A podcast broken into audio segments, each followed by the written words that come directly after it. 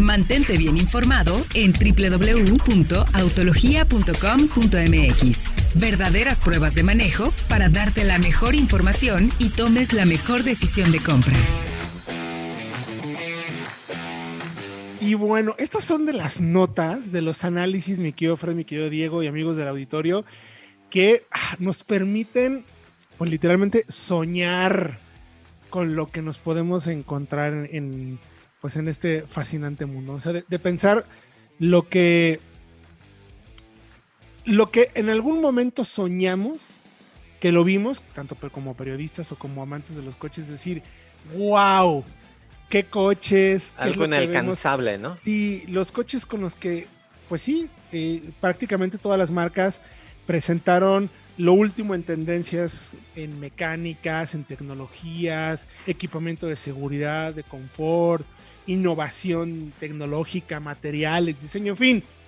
Eran los buques insignia de, cada una de las marcas de sus segmentos y que hoy en día, pues, se pueden comprar. Nada más que, eh, spoiler alert, no va a ser barato mantenerlo. O sea, es como, pues sí, es tener tal cual un, es un capricho son autos sumamente costosos de mantener porque siguen siendo autos premium, tienen materiales premium, se dan, se dan servicio en las marcas premium, las piezas que se tienen que cambiar o recomprar son premium y tienen tecnología que evidentemente solo tienen los autos premium. Entonces es un buen capricho, pero lo interesante es que este análisis que hace Fred es que son coches que hoy en día por menos de lo que uno se imagina. Y ojo, son 400 mil pesos, no es poco dinero, pero pues entendiendo lo que ya cuestan los coches hoy en día, pues me parece una ganga, mi querido Fred, lo que te puedes comprar, ¿no? lo que cuesta un Jetta o un Acetos, ni siquiera las versiones tope de gama, ¿eh? Sí, sí, versiones de entrada de un Jetta, de un Sentra, de un Versa, por ahí un tope.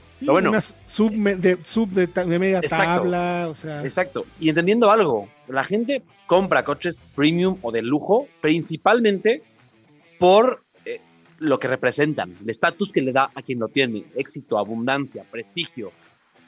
Eso, que, eso lo refleja a los demás y por eso la gente quiere tener coches premium. Ahora, esos no son coches premium, un Serie 3, entrada, una 4. Son los coches de lujo. Es lo mejor de lo mejor. De hace 15 o 12 años. Ok. Eh, por ahí sabemos, hay riesgos potenciales porque el coche que tú vas a comprar hoy tiene piezas que están devaluadas y que por eso ya te van a costar, te va a salir más barato. Pero si tienes que cambiar una de esas piezas, la vas a pagar nueva. Sí. y te va a costar una lana.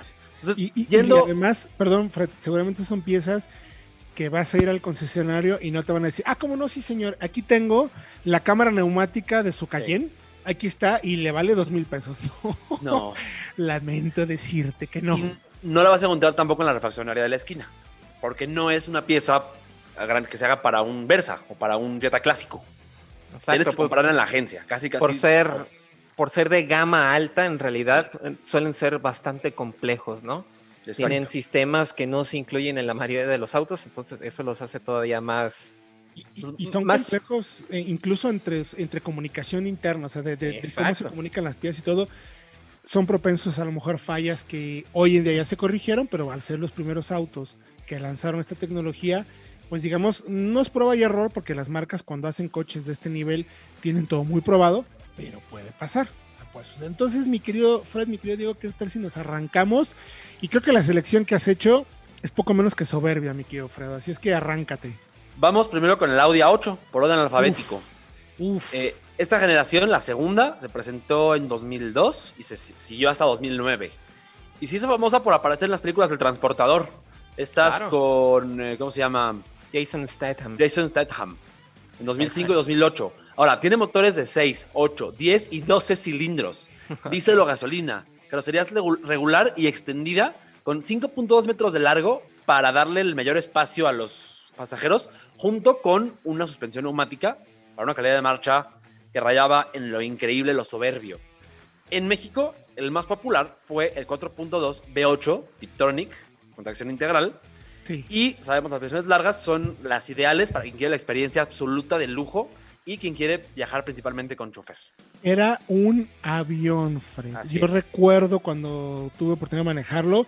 Fue de los primeros coches de Audi con iluminación interior de LED, así espectacular. Era era una nave espacial rodando con un equipo de sonido brutal y un motor sasasasasazo. Por ahí platicamos hace rato que eh, el día que escribí esta nota la semana pasada, precisamente salí de casa y se me cruzó uno de estos mismos coches, una 8 2008 2009 W12. Y con sus 12 años, ¿cómo impone, eh? Lo ves venir junto a ti y dices, ay, hijo, qué bárbaro. Ahora. Bueno, pues te lo puedes comprar en solo autos por 250 mil pesos. Así es. Hay uno A8L, la versión larga, 2009, el último que se produjo de esta generación. 4.2 V8 con menos de 100 mil kilómetros. Qué tentador, no lo puedo creer. Lo que te cuesta un Mirage. Un Versa de entrada. No, no, no puede ser. Pero. Ahora, ¿qué puede salir mal? Los motores 4.2 necesitarán sí o sí un reemplazo de la banda de distribución. Pero para un trabajo que sería sencillo en cualquier otro coche, aquí hay que quitar el motor, hay que bajarlo. Y eso por tema de mano de obra representa costos altísimos. Además, tiene suspensión neumática que ya tiene 12 años y no siempre envejece muy bien. Y si colapsa la reparación, te va a costar casi lo mismo que el coche. Fácil. Hay que decirlo como es. Tal cual. Si tienes para comprarlo, hay que mantenerlo. Sí, hay que cuidar los hielos. Ay, Exactamente. Diego, el que sigue, el Serie 7. Serie 7. además, el, el más eh, controversial de toda la historia. Bueno, hasta ahorita. el más controversial hasta ahorita. ¿eh? Vamos a darle una oportunidad de verme que seguramente lo hará. Exactamente, porque sí, cuando salió esta generación, la E65-66 que se vendió entre 2001 y 2008, pues fue, fue famosa precisamente por el diseño de Chris Bangle, que yo creo que ha envejecido bastante bien. ¿eh? Me gusta cómo, cómo se ve actualmente.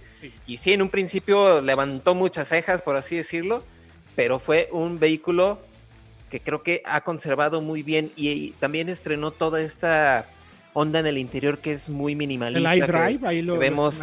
que era complicadísimo ese primero. Complicadísimo de operar.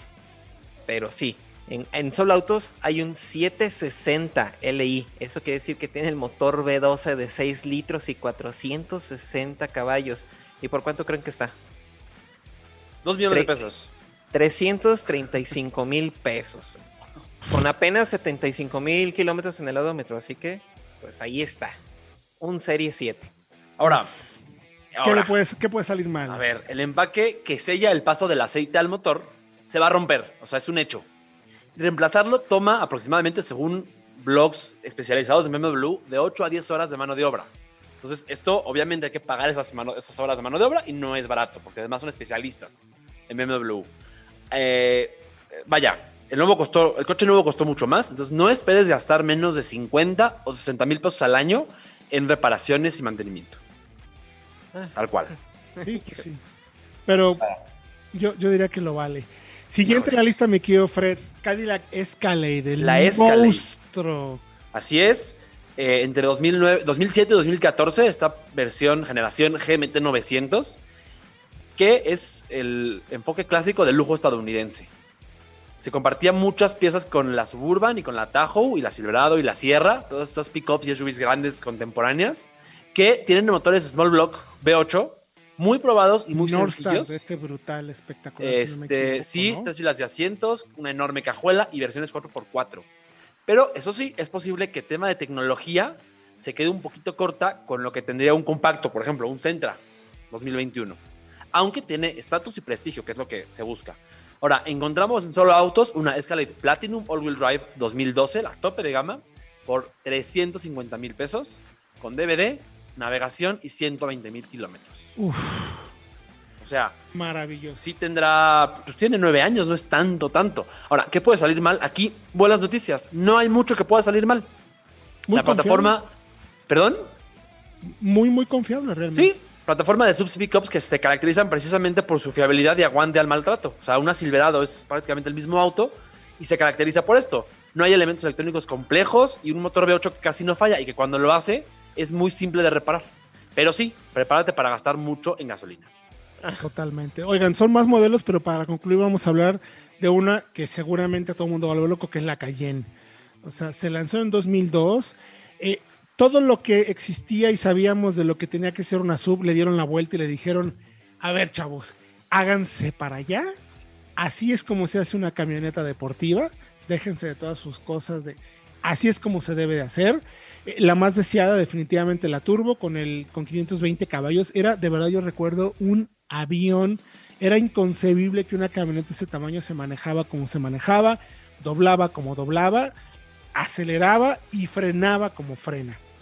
Tú puedes comprar en solo autos una Turbo S 2006, ay, hasta me dan cosquillitas, 520 caballos, apenas 46 mil kilómetros, perdónenme, está nueva, ¿eh?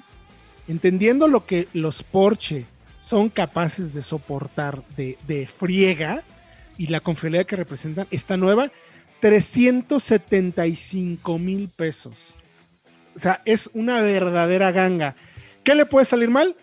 Mangueras de refrigerante se rompían y ocasionaba, y ocasionaba perdón, una reparación algo tardada y costosa que pudiera generar daños muy costosos al motor si no se reparaban a tiempo.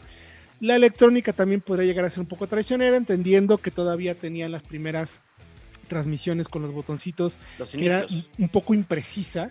Eh, Porsche estuvo necia mucho tiempo de no poner planetas en el volante y eran con los botones, y eso era muy terrible, pero Dios mío, es un clásico instantáneo. Por favor, vayan a www.autologia.com.mx, hay otros más modelos, pero estos nos parecieron los más importantes. ¿Quieres cambiar tu auto? Síguenos en nuestras redes sociales. Consejos, comparativas y mucho análisis en arroba online en Facebook, Twitter e Instagram.